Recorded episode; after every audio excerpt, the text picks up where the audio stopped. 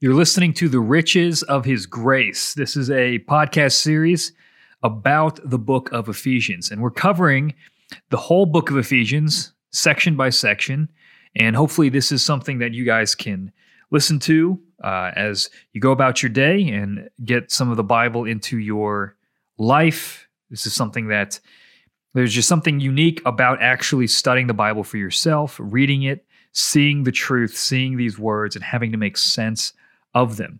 And uh, I want this to be a tool to help you make sense of the Bible. So what we're going to look at today is we're going to continue in Ephesians uh, with Ephesians chapter two, verses eleven through twenty-two. Just to recap where we've been, Ephesians one is the Apostle Paul writing uh, to the church at Ephesus and to surrounding churches. This is likely a letter that was passed around to different churches. And he begins with a blessing to God. He begins with worship to God about all of the spiritual blessings that we have in Christ. That we've been redeemed by his blood. We've been adopted into his family. That God in love predestined us for a glorious inheritance. He has predestined us, meaning he, he chose us without any reference to our own goodness. There was nothing in us to merit or attract him to us, that God simply has set his love upon sinners and made them family members and promised them eternal life, life with him, which is the inheritance that he promises all of his children. And we know we have that inheritance because he's given us the down payment of his Holy Spirit. The Spirit of God dwells in every believer as a sign that we are truly God's people, and that everything that God has promised to us in Christ will come true. And Paul says, I want and I pray for all the churches to increase in their knowledge of this, to have the eyes of their hearts enlightened to the hope that they've been called to. In other words, as a Christian, there's more. There's more that we can know about Christ, more that we can understand about Christ, that can open up our hearts to glorify and worship him more. And then Paul, in the beginning of Ephesians two, talks about our state before it being a Christian, before being in Christ. He says we're enslaved to our sinful passions. We're following the course of this air. We're following the world. We're enslaved to these sinful desires. But God, being rich in mercy, frees us from this sin in Christ. He makes us alive together in Christ. By grace we've been saved, saved from the penalty of sin and from the power of sin in our lives. And we see that this is all a gift that we receive by faith. Faith is simply trusting in the promises of God. We turn away from ourselves and we receive the good news of Jesus Christ by trusting that what Jesus did was sufficient to pay for our sins and to forgive us of all of our sins and to change us from the inside out. All of these are a gift of God's goodness. So that's salvation from the standpoint of individuals before God. But here we're going to see what salvation means for reconciliation, not just between individuals and God, but between people groups. So you have to remember, Paul is writing in a particular historical time. Paul is Jewish, right? He's descended from the people who are the blood descendants of Abraham. He is a, a particular culture. Uh, he's part of a particular culture and ethnicity, right? Judaism is the foundation of Christianity. So that's Paul. But he's also writing to all these Gentiles who are non-Jews. Many of them are Greeks coming from pagan backgrounds, worshiping false idols. And they are now becoming Christians. And they're joining the church. So now you have this new community in Christ of Jews who've grown up with the Old Testament, grown up with the dietary laws, grown up going to temple, grown up worshiping God, having the same community as Gentiles who just came from offering meat to uh, in the markets to false gods, or to visiting temples to Zeus and Artemis and all of these pagan deities. And now they're all smashed together in the same church. And Paul is trying to explain to them that in order for there to be peace between these two people groups of vastly different cultures and beliefs, now that they've all united in the gospel, in the same belief in Christ, divine intervention has become the means through which these two groups can be reconciled. We need divine intervention for there to be unity between these people groups. And that's what we see laid out in Ephesians chapter two, verses eleven to twenty-two. So I'm going to read that and just pay attention to the ways that Paul shows how the gospel unites people together. Therefore, remember that at one time you Gentiles in the flesh, called the uncircumcision by what is called the circumcision, which is made in the flesh by hands, remember that you were at that time separated from Christ, alienated from the Commonwealth of Israel and strangers to the covenants of promise, having no hope and without God in the world. But now in Christ Jesus, you who were once far off have been brought near by the blood of Christ. For he himself is our peace, who has made us both one and has broken down in his flesh the dividing wall of hostility by abolishing the law of commandments expressed in ordinances, that he might create in himself one new man in place of the two, so making peace, and might reconcile us both to God in one body through the cross, thereby killing the hostility. And he came and preached peace to you who were far off, and peace to those who were near. For through him we both have access in one Spirit to the Father. So then you are no longer strangers and aliens, but you are fellow citizens with the saints and members of the household of God, built on the foundation of the apostles and prophets, Christ Jesus himself being the cornerstone, in whom the whole structure, being joined together, grows into a holy temple in the Lord. And in him you are also being built together into a dwelling place for God by the Spirit.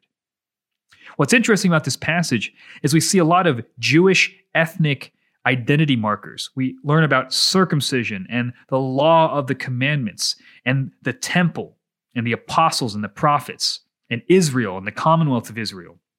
All of these Jewish terms are now being applied to Gentiles.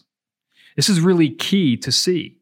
Now, the first thing that we see is there's a call to remember. So Paul is talking to Gentile Christians and he says, I want you to remember that you were once strangers to the Commonwealth of Israel and to the covenants of promise. Now, what is Paul talking about here? Well, he uses this term. He says, remember, Gentiles, you were called the uncircumcision by the circumcision. So he's saying this, the circumcision refers to Jews, and they called Gentiles the uncircumcised. If you remember back in Genesis chapter seventeen, circumcision was a sign that God gave to Abraham to mark out him and his physical bloodline as his people, that God promised a land to, that God promised to be faithful to. And those who were not circumcised were outside of those promises. So if you think about God promised Abraham, you're going to have a land and a people, and those people are going to bless the world. Uh, and he promises to David uh, that there's going to be a king of Israel that's always going to rule over that nation. Uh, he promised to Israel in the Exodus uh, when he gave the Mosaic Law. He said that I'm going to be your God, you're going to be my people, and that you're going to be a kingdom of priests and a holy nation to me. All of these were for the nation, the Commonwealth of Israel, and those who were uncircumcised, Gentiles, non-Jews, did not get to access these promises. But notice what Paul says here. He says that though you had no access, now something has happened. You were far off from these promises. You were without God in the world. You had no hope, but now you do have hope. Now you are near. Now you are part of God's promises. Now you are inheritors of God's promises. How? Because you've been brought near by the blood of Jesus Christ. Jesus is our peace. Not just peace with God, but peace between these two people. We find in verse fourteen, Jesus is our peace who has made us both one. So he's taken these Gentiles and Jews who both needed salvation, right? One of the interesting things that Paul emphasizes is that physical circumcision doesn't mean anything unless your heart is circumcised. In other words, you can be externally a member of God's people, but if you're not obedient to him from the heart, you're not really part of God's people. So you could be Jewish and circumcised, but not follow the law, not have a changed heart, and your circumcision doesn't actually matter. It's actually an uncircumcision. You can read Romans two to see that further explained. So what he's saying is, look, both Jews and Gentiles are actually in the same position. They both need the circumcision of the heart, and that can only come through faith in Jesus Christ. That can only come through God's power by his Spirit. Now, going back to Jesus being the peace between Jews and Gentiles, he says he's taken these two distinct cultures and made them one new man. And that new man is the church of Jesus Christ. Right? God has reconciled both Jew and Gentile to God, so both Jew and Gentile need salvation.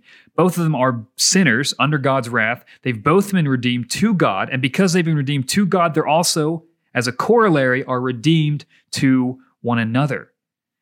And it says that, that Jews and Gentiles are reconciled through one body, through the cross, thereby killing the hostility between Jews and Gentiles.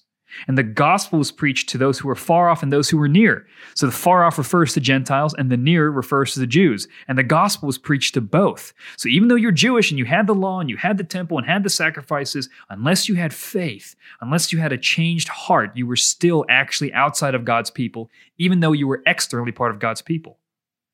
And in the same respect, you could be a Gentile. But if your heart is changed, even though you're not physically circumcised, but your heart is circumcised, you are part of the true Israel. You are part of God's true people. And I love how Paul sums up in verse eighteen. For through him, through Jesus, we both have access in one spirit to the Father. The whole Trinity is involved. Through Jesus, by the Holy Spirit, to the Father. That's the way it goes. And think about it this way. You have two ethnic groups with the same Father now, and the same Spirit, and the same Savior. In other words, God himself is the unifying factor between these two people groups. He himself is our peace. And the result, verse nineteen, Gentiles are no longer strangers and aliens, but fellow citizens with the saints and members of God's household.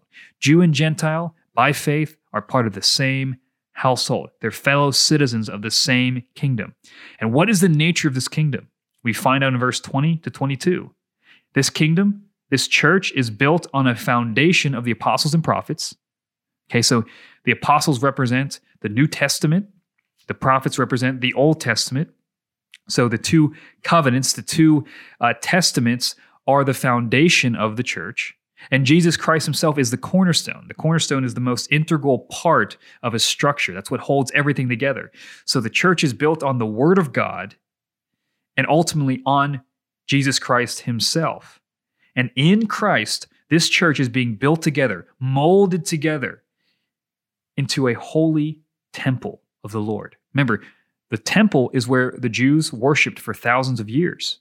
Now, Jesus is saying, actually, that God's Spirit no longer dwells in the physical temple. He dwells in this holy temple of God's people, Jew and Gentile, gathered together.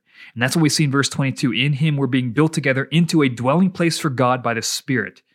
So the Holy Spirit dwells in the church of Jews and Gentiles, and that church is the new temple. That's why we don't have to go to the physical temple. We ourselves are the living stones, built on the cornerstone of Christ, built on the foundation of the apostles and the prophets. That's the church. That's the centrality of the church. Christ, in a historical achievement by the cross, has united two people and created a new society in which God is the foundation. That's the solution. There are all kinds of strife between people groups today. I mean, the whole history of the world is littered between battles between nations and ethnicities and, and tribes and all of these things. And there is no human hope for that. The only hope is divine intervention, that by the blood of the cross of Jesus Christ, not only can sinners be reconciled to God, but sinners can be reconciled to each other. And that has to be central. This is something unique to Christianity.